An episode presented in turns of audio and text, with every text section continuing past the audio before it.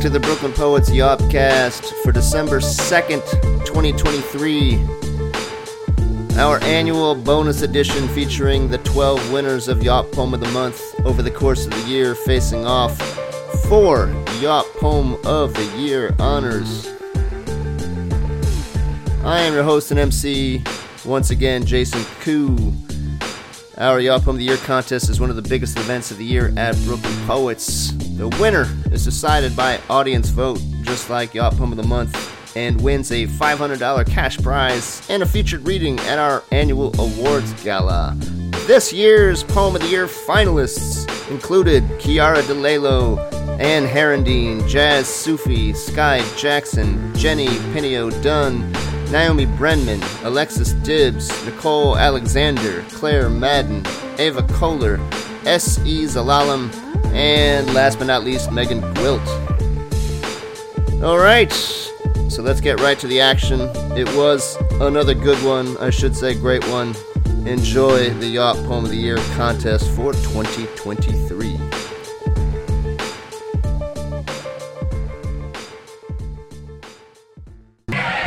All right, welcome everyone. How are you doing? Amazing crowd in the house. I don't think I've ever seen this many people in here since the grand opening last July or two Julys ago, 2022. Um, we apologize there aren't more seats. If we could, if we could make the space bigger right now, we would. and create more chairs, we would. Uh, if you're in the middle, uh, just be conscious people might be trying to get back and forth uh, at some point. Uh, if you want to sit on the floor, you absolutely can. If you're if you're cool with that. Uh, if there happen to be, there seems to be a seat right here. I don't know if someone's sitting there, but maybe not. Um, anyone can try to claim that. if there are other empty seats, you might be so bold as to ask if the seats are actually available. Uh, if you don't know who I am, I am Jason Koo, Executive Director of Brooklyn Poets. It's good to be back. Thank you. Like that was a, was a very genteel applause. Uh, I will take it. I haven't been here for five weeks. Uh, my wife and I just had our second daughter, November 5th. That was cool. It's very cool to have a baby. it's also you stop sleeping. Um, and it's not so much because of the newborn, but because I also have an 18 month old, and she's gotten she's gotten very attached to daddy. Uh, so uh, that's great. She wakes up like two, three times a night. Uh, and uh, sometimes I have to sleep with her for the last three hours. That's what I did last night. Anyway, uh, it's be.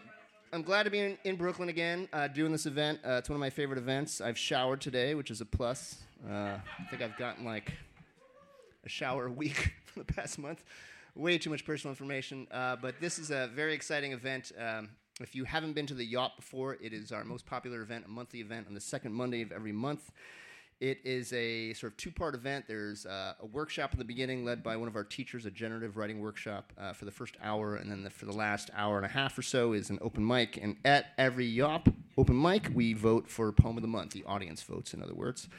And uh, with us tonight are the 12 winners of Poem of the Month over the past year. So, yes, give them all a round of applause.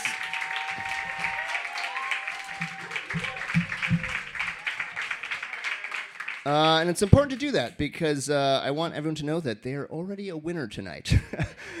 they are a finalist for Poem of the Year, but they have in fact won Poem of the Month already. And when you win Poem of the Month, not only do you get a Brooklyn Poets tote bag, which is great, but you also get a ticket to our awards gala, which is coming up on December 10th. Uh, that is not a cheap ticket, as some of you may know if you've looked at it. Uh, but all of the winners of Poem of the Month get a complimentary ticket to the awards gala, and the winner tonight will not only get their complimentary ticket, but also a plus one. So if you are a friend of one of the poets tonight, you might not only want to vote for them to help them win, but because they might take you to the awards gala. and that would be great for you. Uh, but the winner tonight will take home a $500 cash prize and also read at our awards gala. Uh, so it will be a very cool thing. We are recording live. We record the Yawp every month as a podcast that we call the Yawpcast, and tonight's Yawpcast is the special one recording the Poem of the Year contest featuring these 12 finalists, or winners, I should say again, of Poem of the Month over the past year. Let me tell you about a couple of other events coming up that are not the awards gala on December 10th. A couple of free events coming up next Thursday, our Fall Intern Showcase, featuring the interns this fall that many of you may have met if you've come in for our events. Uh, Ashna's working in the back at the bar. Let's give her a round of applause. Molly is working the desk up here. Uh, they're all fantastic interns and, uh, more importantly, fantastic poets, and they're going to share their work that night. It starts at 6:30. It's a free event, and next Friday, our fall in-person workshop showcase, which is an event featuring uh, students and faculty from our fall workshops. So there's going to be about I think 24 readers that night. So if you're into hearing a lot of poets, not just a few, I would come to that one. Uh, okay, uh, so I am gonna just get the fuck out of the way and get these poets up here. Uh, if you're wondering about the format, they're each going to read the poem that won Yawp Poem of the Month over the past year. Uh, and I'm realizing now that my master sheet, which is very beautifully put together, I should say, by the staff here, does not have the titles of the poets' poems. So, poets, I'm going to invite you to read the title yourself, which I'm sure you know how to do, and I will introduce your name and your bio. Um, some people think there's like uh, an advantage to like reading early or at the end or in the middle. So, to uh, make everyone feel better about the fact that it's completely fair, we asked the poets to pick a lot at the beginning. So they each pick one strip of paper numbered 1 through 12. And uh, the order that they're reading in is just decided randomly by the piece of paper that they picked. Um, so if you're here tonight, you should have a paper ballot. If you're here in person, do not lose that ballot. you will not get another one all right? Because we want to keep the, uh, the vote as fair as possible. If you are joining us virtually, hi, all of you on Zoom. You obviously don't have a paper ballot, but at the end of the readings, after the last, the 12th poet has read, we will unleash a Zoom poll with the 12 poets, and you will get to pick one of those poets at the end of the readings. Then we'll take about a 15, 20 minute break, just long enough so that we can count all the in person votes. We'll obviously add those totals to the virtual votes, and then we will come back and tell you the runner up for the Yawp Poem of the Year contest, and then the winner of the Yawp Poem of the Year contest. And whoever the winner is, we'll invite you to come up here and give your Oscar speech. So I hope you've prepared something. Uh, no pressure. Our first reader of the evening is Eva Kohler. Eva Kohler is a writer. Please. Eva Kohler is a writer and public health professional originally from Tioga County in upstate New York. She has taken poetry courses at the University of Delaware and some workshops over the years and is happy to have found Brooklyn Poets as a source of inspiration and community. Her day job is supporting climate tech entrepreneurs. That sounds very serious. And she's often mulling over how to work electrochemistry into sonnets. Also sounds very serious. And vice versa. She lives in Brooklyn with her dog, Odysseus, clearly a poet. Give it up for Eva Kohler.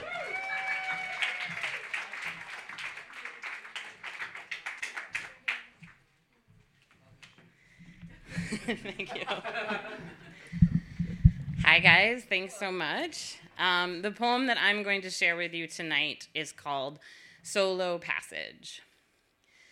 The sign at the entrance to the Humboldt County Regional Redwood Park bluntly warns me that solo hikers are more likely to be eaten by mountain lions. I add this to my growing list of indignities of being single and 30 something, like the cost of a one bedroom apartment, and always sitting next to strangers on the plane. Like my birthday's ticking past, four minutes to midnight now on the Wombsday clock. Like how I have to plan 21 meals every week, and it is always my turn to do the dishes. Like how my married friends invite me to a Galentine's Day brunch, and how, after the second mimosa, they pat my hand and tell me they envy my freedom, actually. And how I do not tell them that love is a walled garden I've never been inside. And I don't know why I want to go, except I was walking the dog at 3 a.m because he had diarrhea and there is no one else.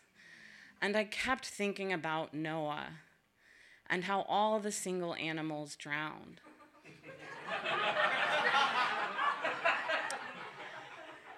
The sign at the entrance to the Humboldt County Regional Redwood Park Forest offers me a second fact. Redwood roots are too shallow for their skyward ambitions. Underneath the soil, the whole forest reach out their grimy fingers and hold on. And that's how they stay standing.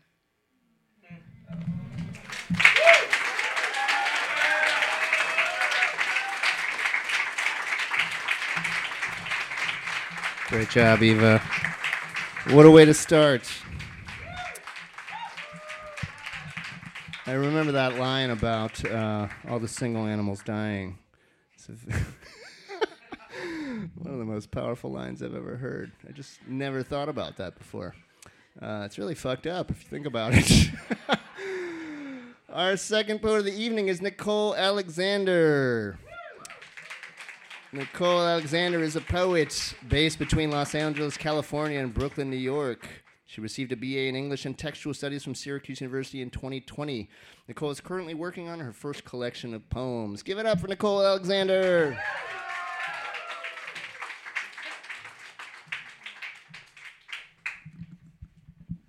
Hey, y'all.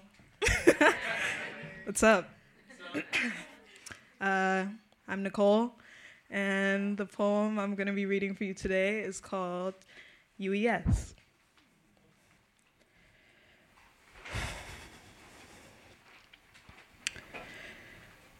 Every kid in the Upper East Side is standing beside a woman of color. And I want to be one of them. In a glimpse, I could see my own life through the eyes of a nine year old drenched in care. A candy they're yet to realize is right there for them to taste. I dream of a chandelier crystallized with luck and good fortune in the home I work in. Things I'm yet to imagine revealing themselves to me as I make a quiet snack of smoked salmon the golden package gracing marble countertops. Oh, if I could just have a crumb of farmer's market fresh focaccia, it could all be mine. The 10 foot ceilings, the 86 inch closet towers, the skyline, clear and bright. And when I walk with Parker through the pearly gates of Lexington Avenue, Santa Claus will no longer be an urban legend, but a man who grants wishes to the ones least deserving of them. After all, seeing is believing. Thank you.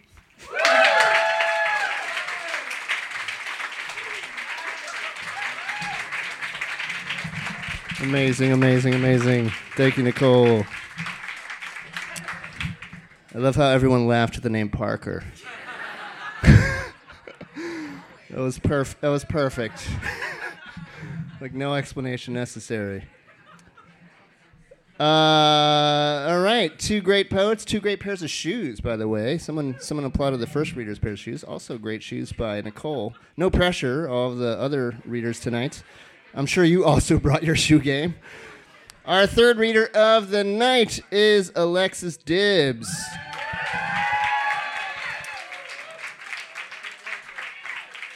Alexis also goes by Lex, is a native New Yorker, born and raised in South Brooklyn. Although she's been writing since she was in high school, it wasn't until her friend Sumiko introduced her to Brooklyn poets. In fact, Sumiko asked when, when you were reading on Zoom just a few minutes ago. Sumiko introduced her to Brooklyn poets uh, that she started reading her poems publicly at Friday Night Opens and Yawp Open Mics. She says she is forever grateful for the community and friends she has made in the space. Lex has been working in public health since the start of the pandemic and uses poetry as a means to compartmentalize the negative thoughts and overwhelming feelings to create something beautiful. The poem she'll be reading today is dedicated to her grandmother and is For the Plants of an Ex Partner. It was inspired by finding the highs in a relationship filled with many lows and holding on to those moments of joy while also acknowledging the stressors that accompanied it. Give it up for Alexis Dibbs.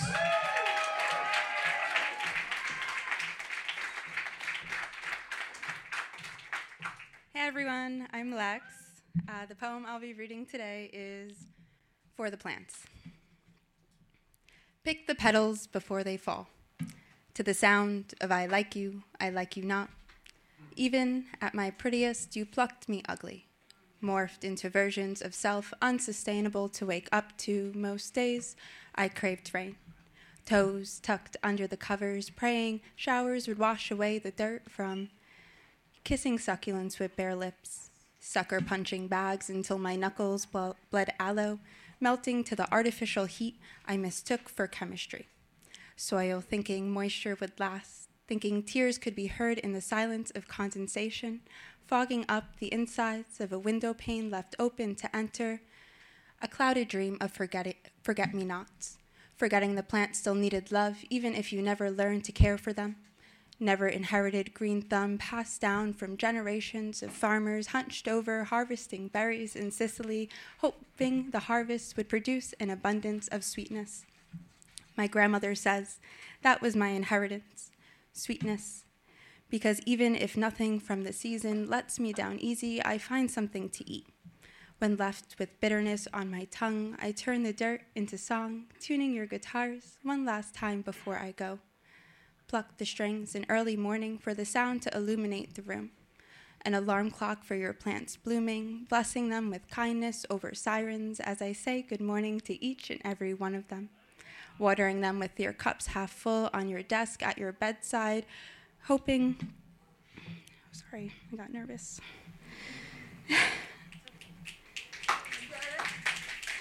Wondering why they grew best in my presence why the glasses were always empty, never questioning my calloused thumbs or echoes from plucking the melody of Here Comes the Sun over and over and hoping the rays would peek through the curtain's blind spot, deliver the sweetness of the harvest hidden in the light that never quite hit in the ways I hoped. See, this isn't a soliloquy to pick me, but the plants I failed to propagate before I left pick their leaves when they're the color of rust, and when they wilt, tilt their pots to face the sun. Nourish them with so much kindness and so much love, and melodies of songs you never knew I sung. If you split their stem, be mindful of their heart. I'll sweep up the petals that fell at the start, lest our bodies never touch again. Let our silhouettes dance in the shadows of the plants. Let their green leaf my lips red from eating the final harvest my grandmother had left. Thank you.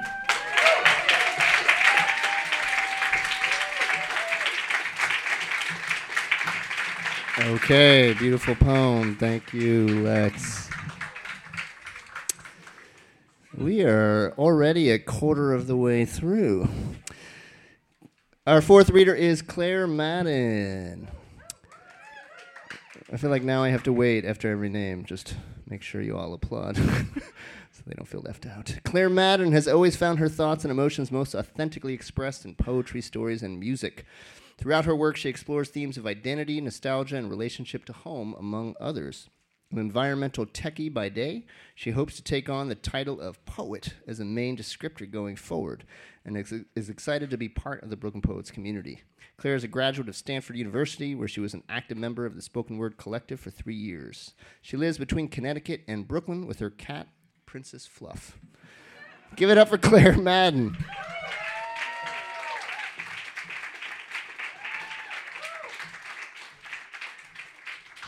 Hi, everyone. My name is Claire. The poem I'm reading today is called Return to Self. 18 years later, and I'm me again, like the me when I ate twin popsicles and wore beads down my back, red, blue, red, tiny rubber bands, magic auntie hands twisting for hours in front of reruns of the Parkers and America's Next Top Model. We'd only root for Eva Pigford or Yaya, and I would learn to praise black women's hands and the way they could break and still turn thin air into whatever they wanted a barren bowl to macaroni and cheese, an empty girl to an oasis, Savannah warm, head full of pink lotioned braids, copper penny chin. 18 years later, and I've, I've, recovered from lye and relaxer, hoping one day those magic hands would be mine. I'm still working on it. Most days, my hair is 6 a.m. and day 7 dry. My hair is bonnet fresh and lonely for days of aunties and TV static. It wants water. It wants an ancient oil. It wants the hands of an unknown African country to touch it, and it wants R&B playing in the background while they're doing it. And by doing it, I mean creating something beautiful. And by creating something beautiful, I mean something that not everyone will understand something that keeps me waking up early for wash days and keeps my fingers screaming as they run the marathon, moving swiftly from my scalp to my shoulder, weaving through centuries of muscle memory so that today I lower my chances of my hair being anything but noticeable. From being wild, being Medusa, frisball, petting zoo, unhinged garden gate, my hair on the wrong day makes my body into a public good I'm a walking tragedy of the commons, parts of me torn apart and bought and sold and worn on white backdrops, and then they are beautiful. And by beautiful, I mean something that everyone is forced to understand as the standard. And by standard, I mean opposite of myself, me, substandard, wrong side of the yin yang, years of honey and shea butter swirling me onyx, swirling me black and silver, graphite skinned UFO, a body stripped bare and mosaicked throughout a blonde world where nobody knows who Countess Vaughn is. Suddenly, I'm spectacle, thing to be touched and prodded without permission. I am black hole for questions, and t- I'm tired of answering. And all I ever did was be born in this world with a nice auntie and basic cable. And, sur- and survive 18 years of hair chemicals and scabs and burning, only to return natural after decades of hating the mirror, which leads me to today. Today, my hair is selfish. It wants a hat with a satin lining. It wants those 400 thread count bed sheets. It wants to get wrapped up in them tenderly. It wants to be hummed Kehlani and India Arie while it hibernates after a long day of twisting so it can feel safe for once. See? My curls are always trying to return back to that soft magic static.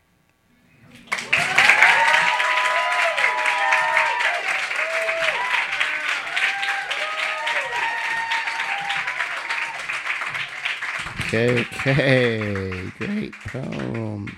Great ending. Soft magic static. Um, yeah, good stuff. So you commute be- between Connecticut and Brooklyn too?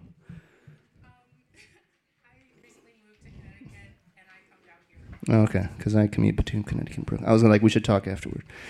anyway, we don't have to talk about that. Let's not talk about that. It's it's a boring subject. Anyway, we are on to our fifth poet. Our fifth poet is Jazz Sufi. You may know Jazz or her amazing dog.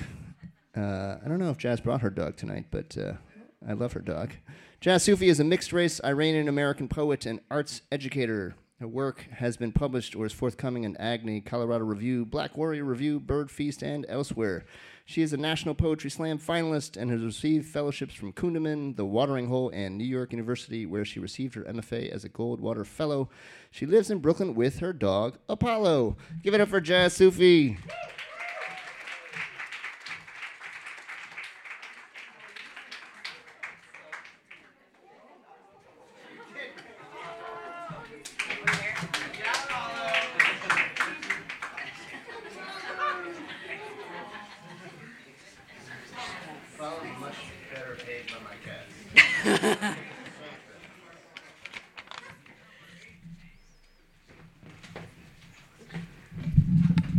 Thank you. You're gonna embarrass me in front of all these fucking people. Just sit.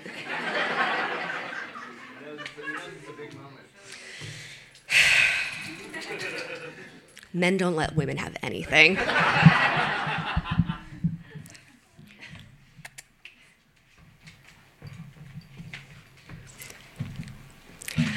Someday I'll love jazz Sufi after Ocean Vuong. And it's so hard, you know, because I am so full of love and none of it for me. I am so full of water. I am a river. I go to the river and love drains through my open hands. They are so useful, my hands. They open doors. They are the open doors. They lock me behind them and no one else can come inside. I convince myself the key is hidden under someone else's tongue. I go looking for the wrong tongue. I fit wrong in my own mouth when I am a skeleton inside someone else's bones. I go looking to fix everyone but myself. Here is a list of therapists. Here is a glass of water. I am so thirsty. I look in the mirror and I become a pillar of salt. I am my own wife before I am myself. I wait for someone to come home, and no one ever does. I never love myself back. And for this and other reasons, I've called myself empty. I've called myself broken. I've called myself things I would never name a child. But I want another chance at the rest of my life now. This time, I sing the knife to sleep. The knife I mistook for a mirror or an open door but I can cast a shadow without having to live inside of it. I illuminate my own bones, fill them back full of marrow. I ritual the blood back into my body and it sings. But this isn't a prayer song, no praise or amen. Any church here I built with my hands. My hands, the stained glass and the stone, my name in a good book made better by my name, my blood and body that will save no one but myself. I save myself. I resurrect myself. I forgive myself for the coffin I thought I would be in by now. The coffin I mistook for a mirror or an open door to somewhere better than here. I am better than here. I am here better. One day, I will love jazz Sufi. I'm learning how to do it better every day. Here is a list of my golden bones. Here's a glass of water. I can drink without drowning. I don't dissolve on anyone's tongue. I say my own name, and a lock unlocks a door opens, my mouth fills with light. Thank you guys so much.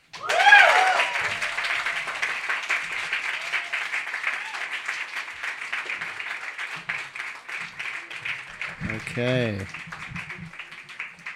Amazing. Thank you, Jazz. And I'm having a good time. It's good to be back.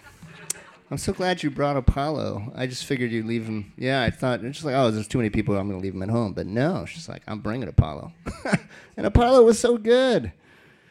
Uh, we are on to our sixth poet. We are uh, just about halfway through. Our sixth poet is Jenny Pinio Dunn. Yeah, you all got to applaud now. now you have to. Jenny Pinio Dunn is a poet from north of the wall. Apparently, we've all forgotten Game of Thrones now. a recovering academic, a terribly unfunny aspiring jokester, and a sci fi novelist in training. She is a stepmom to Huxley and Danger, wife to Ryan, and girlfriend to Lux. She enjoys reckless improvisational cooking. I'd like to see what that is. and reading poetry in several languages. Give it up for Jenny Pinio Dunn.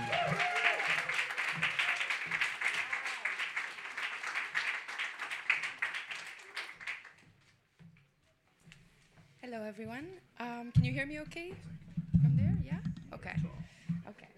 Um, so I'm going to be re- reciting an excerpt of a poem, a longer poem I wrote called Subway Bint Sundog Bint Arbutus Isle. And it's about three generations of women in my family and how different we are because we're shaped by very different places.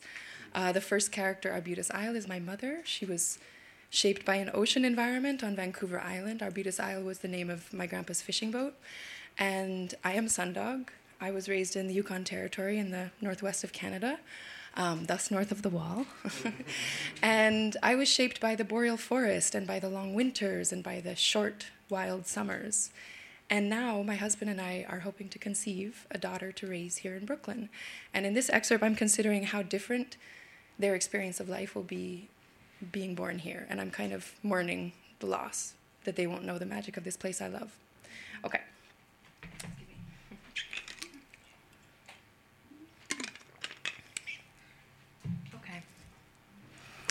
Subway, Bint Sundog, Bint Arbutus Isle. My little otter will rattle over the Atlantic on subway cars to school. I will tell her joyful tales of fearsome cold, mesmerizing cold, of cold that pierces your flesh so deep you can't even feel it burn you. You can't even think. But the real burn comes later. The blazing cold that burns even worse in reverse when you find the warmth of the holy inside. When you crouch, huddled in front of the heat of the radiant wood stove, gazing dazedly into the deepest red black heartthrobs of the raging flames as the slow moving, slower warming, icy blood like thick sludge creeps, crawls, comes back through you, and feeling fights back into the cheeks, the thighs, the fingertips, in sharp stabs and sparks of fiery agony. A lesson for little subway to learn. Strong beauty sings if you can push through that suffering. You will feel outrageously alive so vibrant your cells are shining bright, so deeply resonant you are with life. I will tell her tales of leaving my hair wet for the walk to school so I could rhythmically crack snap the frozen strands. Of the knowing that if your eyes seal shut with icicles, you must counterintuitively close them tighter to win open to freedom and sight once again.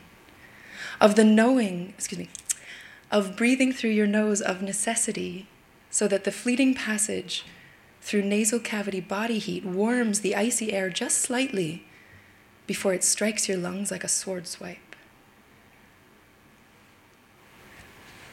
I just mispronounced sword and now it threw me off. Hold on. um, I will tell her tales. Thank you. I will tell her tales of the diamond winter days, flawless, heart hurtingly beautiful, essential. I will tell her of the clean crunch of truly cold snow firm beneath your feet, of the sundog ringing out a halo gong of silent song, of the sharpest lodgepole pine shadows slicing the sparkling frozen forest floor angled across snow crusted dunes swept by wind and wisps of crystal ice. Like a whisper nature uttered in surprise, secret delight. All is flooded in painfully stark, clear, dry moonlight. Pardon me. I really lost my place. I, pardon me. Hmm. Okay. I will tell her tales of the crisp clarity of the air. No smell fresher, none purer, no sound clearer than the raven's caw riding unobstructed across the frozen emerald smear of northern lights, cradling the cavernous atmosphere. Now I'm afraid, my little otter, most hoped for daughter. I'm afraid you will be so city you will feel only the pain, only the cold. You will not feel the joy. So remember, little subway, strong beauty sings if you can push through that suffering. Thank you.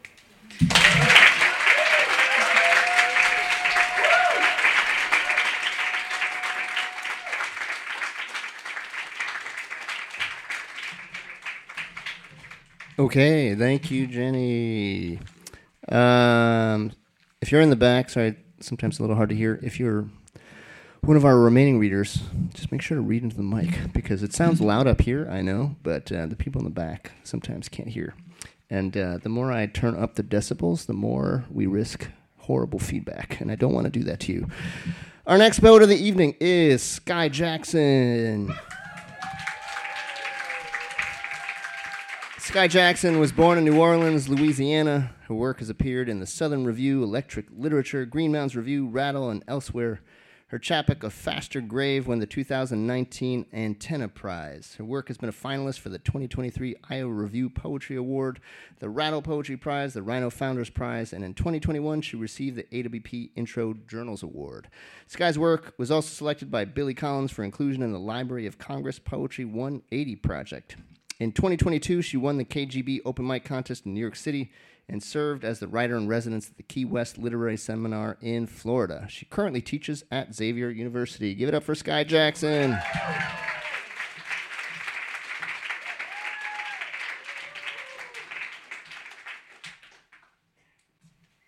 Hey, y'all. Oh my God, I'm so happy to be here with you guys. Um, this is amazing. So thankful for all of you. This poem is called When the White Girl in the Bathroom at Hadestown asks if I'm cosplaying as Persephone. I smile graciously and say, I am not. but drenched in her purple mink with green eyes and bathroom dyed red hair, she'll never know that in hell I too have raised a cup to my lips, not knowing if it was filled with wine or blood and drank anyway.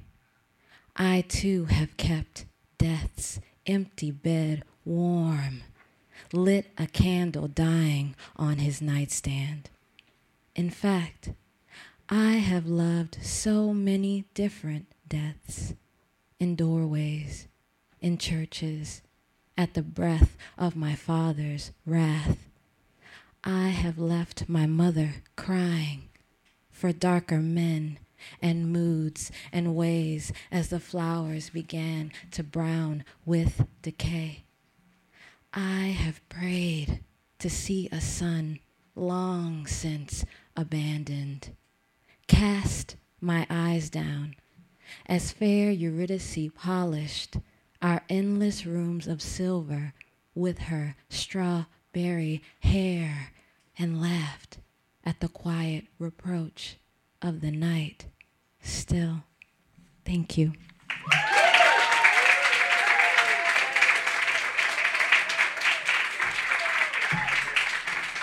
Okay, thank you, Sky. Beautiful poem. We have got five poets left. It's amazing. It's almost over already. I don't want to get sad, but uh, it's been fun.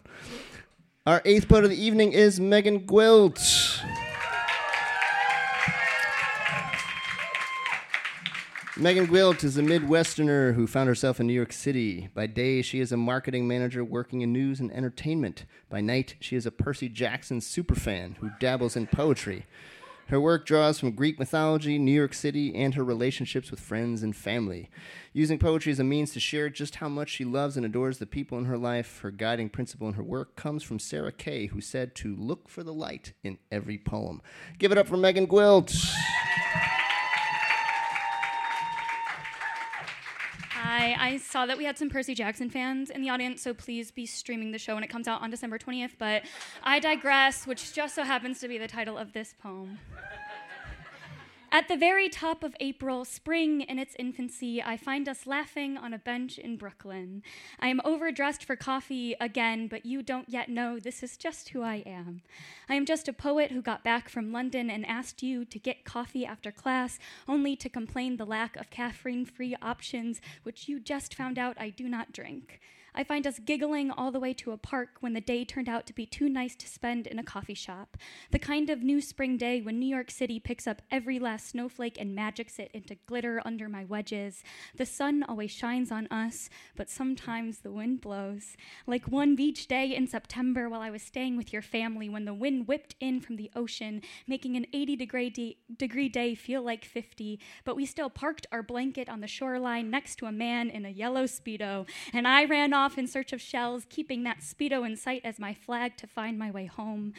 And you worried I drowned because I was out of your sight for too long. And when I follow you into the waves, you cheer me on, feign shock when I dip my head below them, and we both laugh when I come up coughing. But you do not know her yet. You see a blonde bitch with a bad bob and an iced herbal tea, and something she desperately needs to say.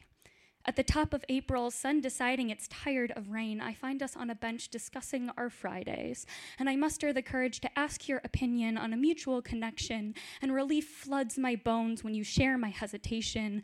On a beach day, on a bench in Brooklyn, we discover we are not alone, and we don't yet know just how not alone we are. But for this moment in April in Brooklyn, under the sun, your presence is enough a new friendship budding with the cherry blossoms as we sit and talk like we now do almost every day, making tea in our matching mugs at our kitchen table we carried for a mile across Brooklyn in August, and admire our own handiwork, our painted walls, our garbage plucked furniture, sometimes discussing the same old wounds I find us licking today because we haven't done any of that yet haven't spent three months looking for an apartment or five hours waiting for my movers or five days in the same room.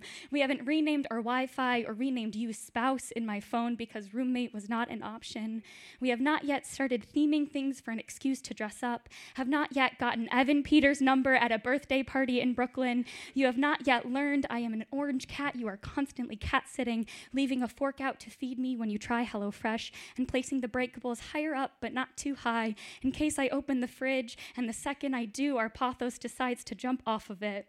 You have not yet learned my cabinets have the space to open every can of worms you could possibly want to, or hide away inside all my extra storage. You have not yet shared your family, your home, or your pina colada on the beach, which I don't yet know you love. And I don't even know your last name yet, and I don't even know how much I will love you, because I find us in April in Brooklyn with the sun slashing through every last cloud, as if the sky wants me to see just how parallel our lives have been. It's April and it's too cold to go to the beach, but it's the perfect weather to sit on a bench, laughing, crying, staring, sharing, to people watch, to drink a decaf oat milk latte. It's the perfect weather to meet your best friend.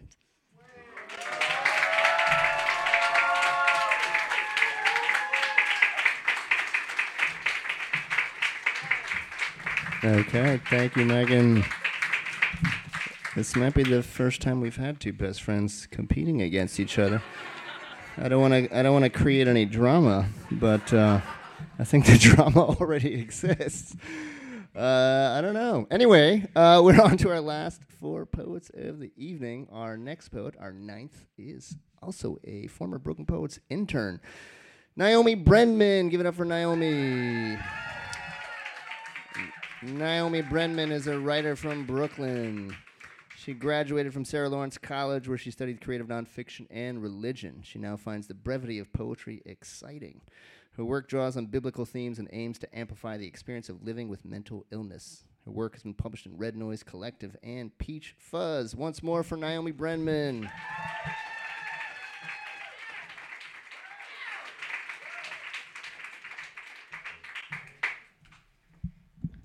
Hi. Um, this poem is called Call Me Crazy. On the floor, thrashing, breath rapid as nothing spins in my head but rage and an appetite for striking matches in the form of screams because something is wrong inside, you wouldn't know it on a day like today. For example, I tell Luke I was crazy. He says, Oh, you mean crazy like shit faced? I say, No, I don't. He says, Oh, you mean crazy like really high? He says, You mean crazy like having an off day? No, I mean crazy like spectators purchase tickets to watch the play in my living room from the house across the street. I chose Hamlet, a play within a play, and within it I am on the floor, unable to regulate but still human. Remember that.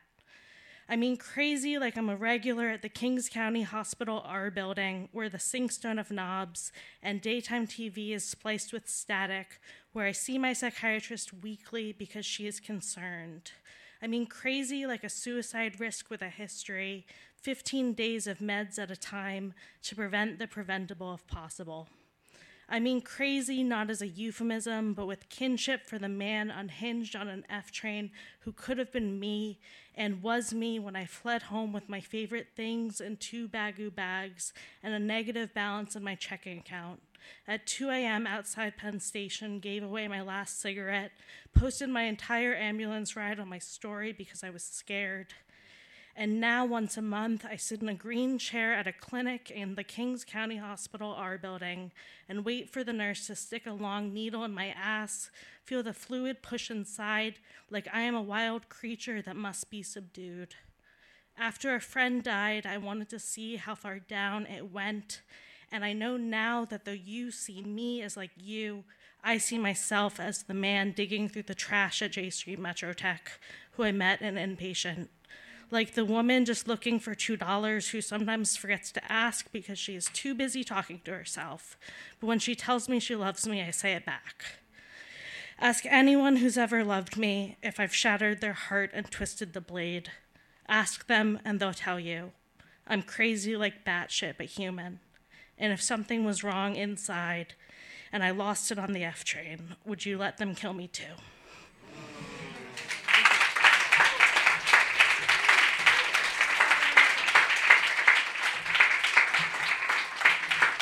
All right.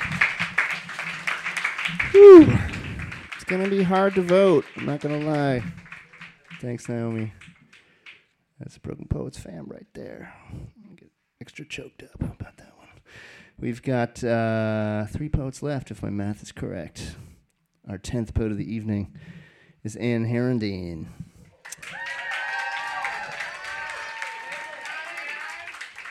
I want you to get ready for Anne Herendeen's bio because it's very brief.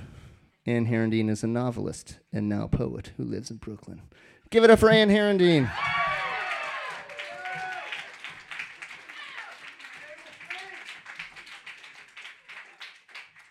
Yeah, I'm too old. If I gave my full biography, we'd be here all night. Keep it short. This poem is called The Star. It's the starring role. Already I know they don't give good parts to deformed girls. But here I am, six years old, my first Christmas pageant, in my mother's cut down blue party dress, clip on hoop earrings, a scarf over my head, holding a doll wrapped in a blanket. Mary, the mother of baby Jesus, and wait, what the fuck? I have no lines. I just sit there saying nothing. The angels, the shepherds, the three wise men, Joseph, my husband. Hell, even the sheep and the cow have lines. Even if just ba or moo. Only I, me, Anne of the pretty face and fugly hands, am silent. In the beginning was the Word. In Luke, I say, My soul doth magnify the Lord. But here on this stage, I am given no words. There are no words for me. I am no one. Don't you know who I am? I am Mary, Mother of God. I hold my plastic, voiceless son, the Son of God, while children dressed in robes and skins stand around me, speaking. Jesus H. Christ. Wait until your father gets home.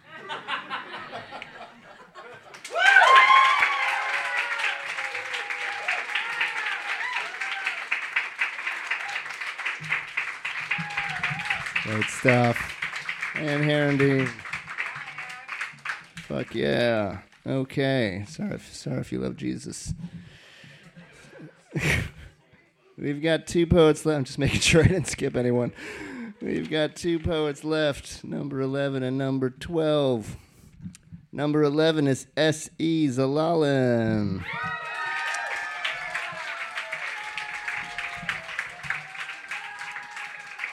S.E. Zelalem is an Ethiopian American poet from Virginia with a background in performance and slam poetry, interested in time travel, gossip, first dates, illness, and lineage. You can find her volunteering with the Poetry Society of New York or calling her mom back.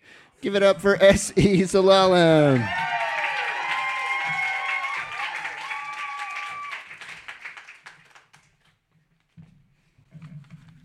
Hello, this is Notes on Black Lovers. My lover and I are sitting in a coffee shop. My tote bag is quilted from 30 other tote bags, all thrifted, each match his shoes. We are both drinking oat milk for two different dietary restrictions. I have three nose piercings. He wears an earring. They match. I read Baldwin. He reads Sanchez. Old black couples smile at us from corner booths. We imagine ourselves, old black couple, smiling, corner booth. I listen to Badu. He listens to Rollins. Sometimes we put on Monk just to nod. That way, jazz folks nod, head side, to, head side to side, and squinting. Everyone says my lover looks like someone they've met, and they're right. No one can look at my face without squinting. Sometimes I have nine earrings and he has a nose piercing. I read Baraka. He reads another Baraka. I underline a passage. He shakes his head, which is the way jazz lovers nod. Sometimes birds stop on the street to cock their head toward us. Sometimes we wake up and we're in a coffee shop. We wake up in a sanctuary. We wake up giving a speech on the fungibility of the black body to a sold out auditorium. We wake up steaming oat milk, buying tote bags, singing monk. His best friend says we look alike but cannot name any of my features. My lover and I will never wed, which is a secret we keep like scripture. I dip a finger in the pool of every universe we grow old in, none of them together. But my lover cares for me.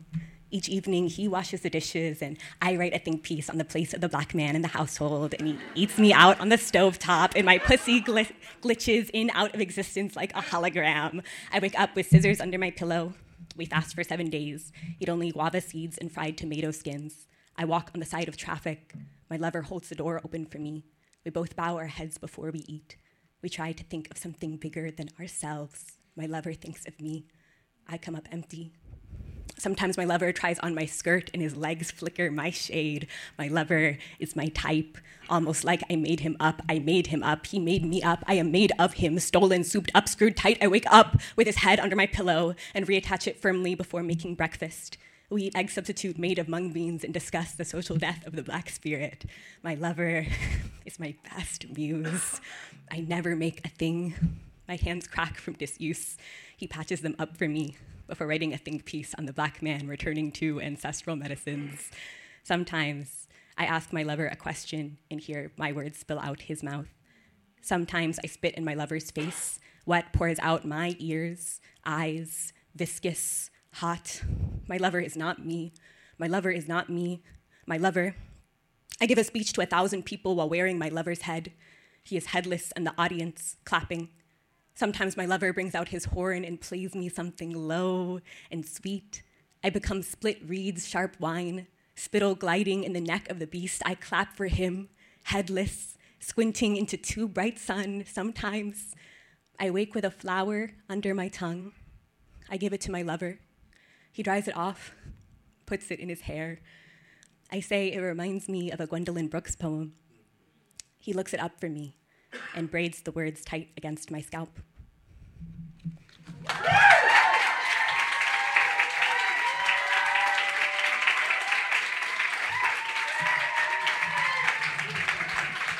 Okay, okay, okay. S.E. Zelalem. Amazing, amazing. Okay, uh, it's, gonna, it's gonna be tough to vote. I'm telling you, I don't fucking have a clue right now. I might just go back there and drink some wine and just be like, fuck it. just point my finger somewhere. Uh, our 12th and final poet of the evening is my friend and neighbor in Beacon, New York. We both live up there, but uh, I'm not biased. Chiara DeLelo.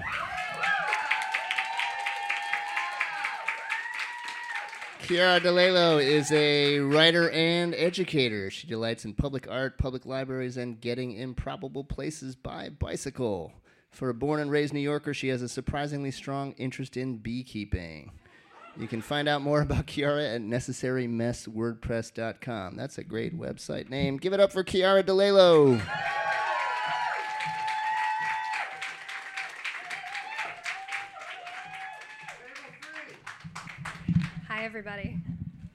Thank you so much for being here. I had the longest to wait, and now I can't believe it's my turn. Um, This poem is called Overview Effect, and the overview effect is a phenomenon that's been documented when people go to space. They have a really intense psychological reaction to being off of the planet that we all come from. All right. Overview effect. When I was a kid, soft sided purple lunchbox and star patterned leggings days, there was a countdown clock at the exit of the rainforest area in the Central Park Zoo. It was the number of acres of Amazon left, and it was endlessly ticking down. A demented New Year's Eve, a specific but far off doom that now is here. Some terrible scientific math concludes that as of this year, the Amazon rainforest now emits more carbon than it absorbs.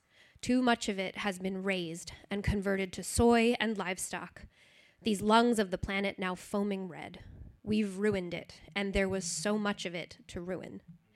It's the vastness of the crime as well of the, as the evil of it. This summer, William Shatner went to space, and all he felt was grief the kind a kid feels when she realizes death is not only something that happens to her mother's friend with cancer, when she sees in red, blinking flip dots the exact amount of earthly bounty there is left, that it is knifingly finite and decreasing every day. And it makes her think of her father, ironically, the way the harm never abated, the bullheadedness and blithe inability to say, I'm sorry I hurt you, and mean it to say, I regret what I did, or I will do whatever I have to to make it right. The rainforest can't send back performative, shitty birthday presents. The rainforest can't say, don't text me or call me anymore. The rainforest can't take comfort in knowing the beef ranchers don't have to be invited to its wedding. Can't feel the confidence of its choices, and even if it could, very little would be okay because there is still the cloud of smoke and ash and acres of charred dead ground. Captain Kirk peers through the plexi and feels it, the shuddering in the lungs, because we are still the only inhabitable speck in the cold and dark. And it will never be okay that I don't know the feeling of a dad having my back. Never heard him say, You deserve better in any way I could have believed. You deserved better, orchids and jaguars and river dolphins, and all you plants and bugs no human ever cataloged. Fungi and frogs and spider monkeys, capybaras, toucans, and sloths. I'm a pointless person in a pointless era, watching from the nosebleed seats while we wreck something that ought to have nourished us, that could have healed at any time if we had heeded its cries. And even now, I can barely hear my own voice force out, Stop enough. No. Thank you.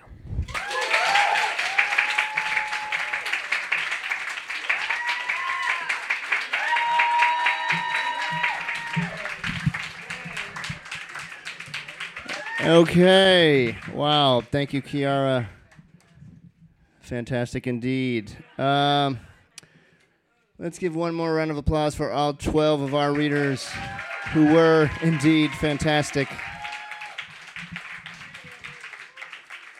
I'm going to read back through them in order. I know you have their names in your ballot. You may be voting already. Uh, Chiara DeLelo, S.E. Zelalem.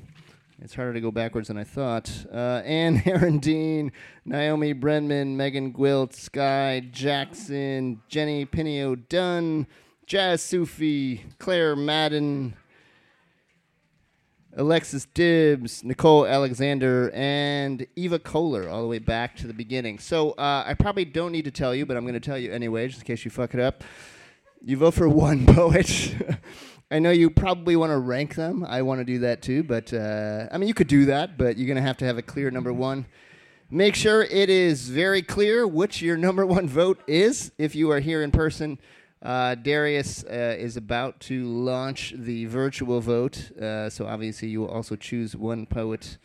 Uh, poets, you can also vote, of course. You can, by all means, vote for yourself. Don't be shy about doing that. Uh, so uh, once you voted, I'm trying to figure out the best way to collect these fucking ballots. we are going to. where are you sending Molly? You have a plan already? Oh, the vase. That's right. We have a. Uh, someone said vase. We have a I think it's a plastic vase. Uh, we're going to collect ballots. Uh, probably the best way is for Molly to come around rather than for the audience to come up front. Please don't do that. Just stay where you are.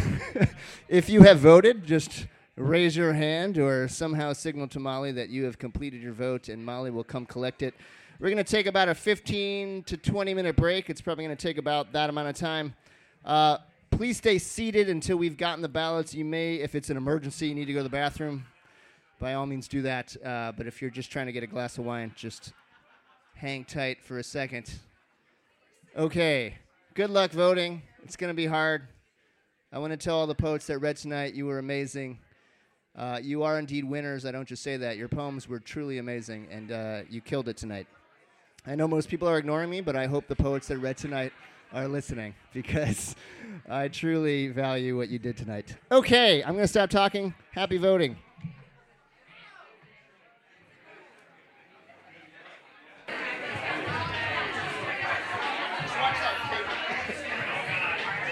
Okay, folks. The moment of truth has arrived. Uh, DJ Darius, can you just hit the hit the pause button on that turntable? oh man, this was uh, quite a contest.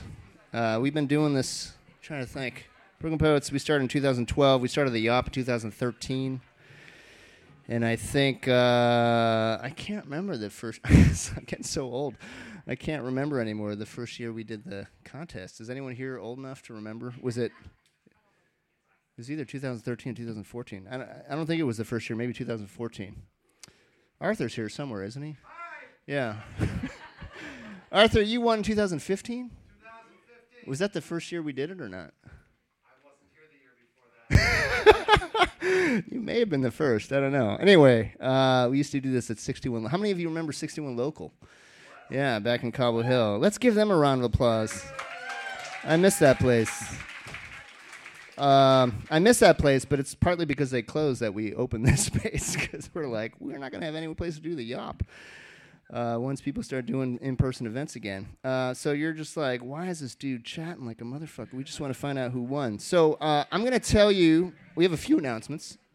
I'm going to tell you who the runner-up is first. Then I'm going to tell you who the uh, winner is. Uh, the winner was a pretty definitive winner. If it was close, we would have recounted. and if it was close again, we would have recounted again until we had the same numbers every time. But it wasn't. It wasn't close. Uh, so uh, if you're wondering, anyway, and then I'm going to announce the final award uh, of our awards gala, the Robin Romeo Award winner, which is an award that uh, we used to call it Yawper of the Year. Which is an award we give to an outstanding poet in our community whose poems we love and also is a loving supporter of other poets. Uh, and we were waiting on that because the the uh, people we had in mind were finalists tonight for the contest. Uh, and uh, we try not to give the same poet two awards in one year. We try to spread it out. Um, but I'm also going to announce that award winner at the end of the night. So I'm going to invite the Yawp Poem of the Year winner and also the Robin Romeo Award winner up here. And Robin Romeo, if you don't know, was a beloved poet, uh, uh, brilliant poet, uh, Brooklyn Poets Fellow who passed away uh, recently, a couple years ago, uh, during the pandemic, or, or, in the midst of that. I mean, we're still in the midst of it, for fuck's sake. Um, but uh, a lovely poet, and we renamed the award after him uh, last year. Okay, on to the moment of truth, or the, I guess, the penultimate moment of truth. Our runner up for 2023 Yawp Poem of the Year is Alexis Dibbs. Give it up for Alexis.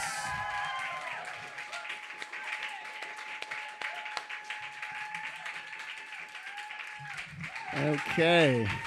Congratulations. And the winner of 2023 Yawp Poem of the Year award, and I'm going to invite you to come up here, say a few words. If you want to, if you want to cry, that's cool. Whatever you want to do is great. S. E. Zelalem, come on up.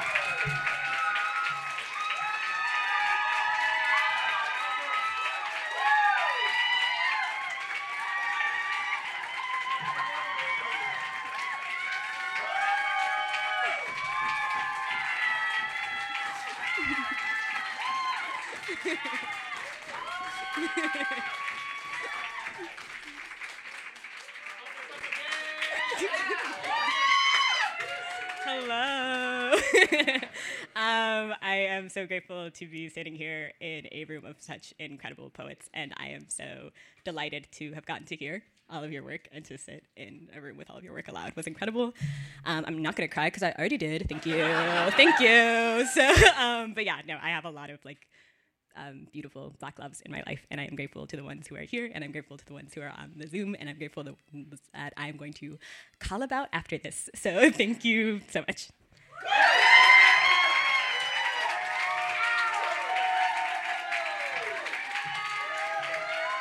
Okay, keep it going for S.E. Zelalem. Um, and I feel like only the longtime Yawpers like Arthur know this. It sort of keeps a tradition going where uh, SE won like the. November. Yeah, it's almost always. it's almost always the poet that won like in October, November. Uh, I don't know what that means, but I don't know. There's like a zodiac thing going on. Uh, so, if you come to our awards gala on December 10th, next weekend, next Sunday, I have a trunk full of alcohol in my car that I bought for the gala. Do not rob my car tonight, please. I'm not going to tell you what I drive. Uh, we got some good shit in there. If you want to come to a good party and hear S.E. Zelalem read, I'll tell you who else is going to be there. Our gala honoree this year is Cornelius Eady, amazing poet, co founder of Cave Canem. Uh, Hala Alyan from our board will be reading. Darius Phelps with the camera right here will also be speaking and reading. You know and love Darius Eugenia Leigh, Brooklyn Poets teacher, will be in the house. And uh, some Brooklyn Poets fellows, Mason Eve, Kai Rodriguez, Shirley, and I.S. Jones, also one of our teachers. And am I forgetting anybody? I don't think I am. anyway, we're going to have a dance party. It's going to be the first year we have a dance party. We're very excited about that. Um, so if you want to get tickets, uh, Brooklyn Poets Awards Gala, look at our website under Awards Gala, obviously. Uh, okay, our last announcement of the night the Robin Romeo Award winner. Again, uh, given to a loving, a poet, an amazing poet in our community who is also a loving supporter of other poets. This year's Robin Romeo recipient is Anne Herendeen. Give it up for Anne. Come on up, Anne Herendeen.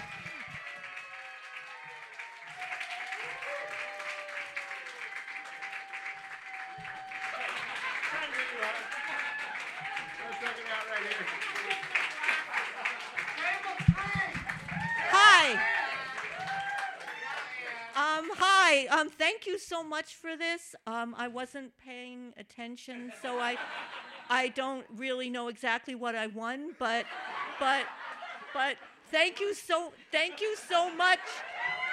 Thank you so much. Um, it's, it's cool. I'm, I'm thrilled. And I can't cry. I, I had cataract operations. Can't-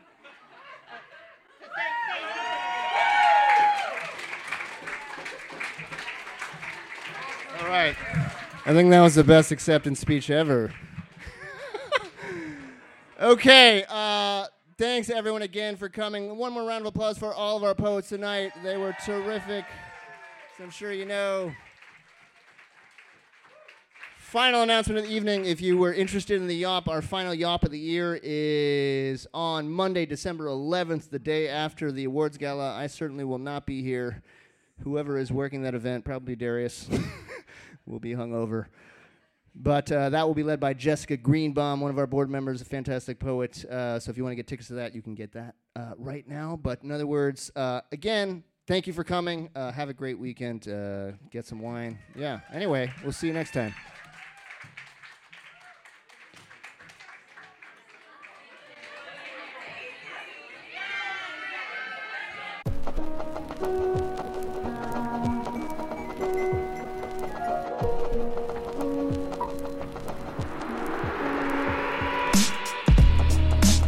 Okay, there you have it. The 2023 Yawp Poem of the Year contest.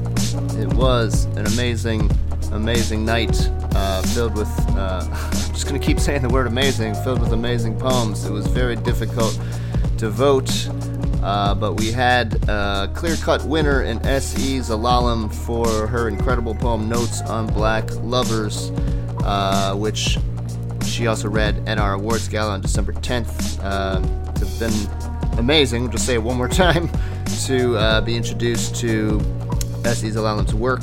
Uh, she debuted at the Yawp just uh, in October, a couple of months before this contest, and floored everyone with her poem, and then floored them again at our Poem of the Year contest, and then again at our awards gala. Uh, congrats as well to longtime Yawper and Friday night opener, Friday night open, Mike Boat as well, Alexis Dibbs for winning runner up for this year's contest for the plants. Uh, you will be able to read uh, both of these poets' poems in upcoming Poet of the Week features. Uh, I think uh, S.E. Zelalem's is coming out pretty soon. I'm recording this on December 18th. I think it may be coming out as soon as next week. Uh, and uh, Alexis Dibbs feature will be coming out, uh, I think, shortly after that. So you have something to look forward to during the holidays. I hope you enjoy your holidays. I'm going to try to take a break at some point before the end of the year.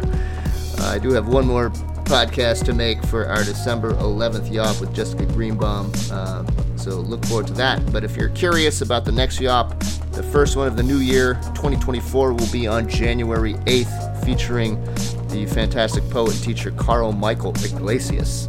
All right, so you have that to look forward to. You can get tickets for that if you like through the Brooklyn Poets website, look under events, and find the Yawp, and you can go to the ticket page. Okay, uh, thanks again for listening, and thanks for coming out to the contest if you did that, and thanks for your vote. I'm sure the poets appreciated it, whoever you voted for. Okay, that's all I've got. Take care.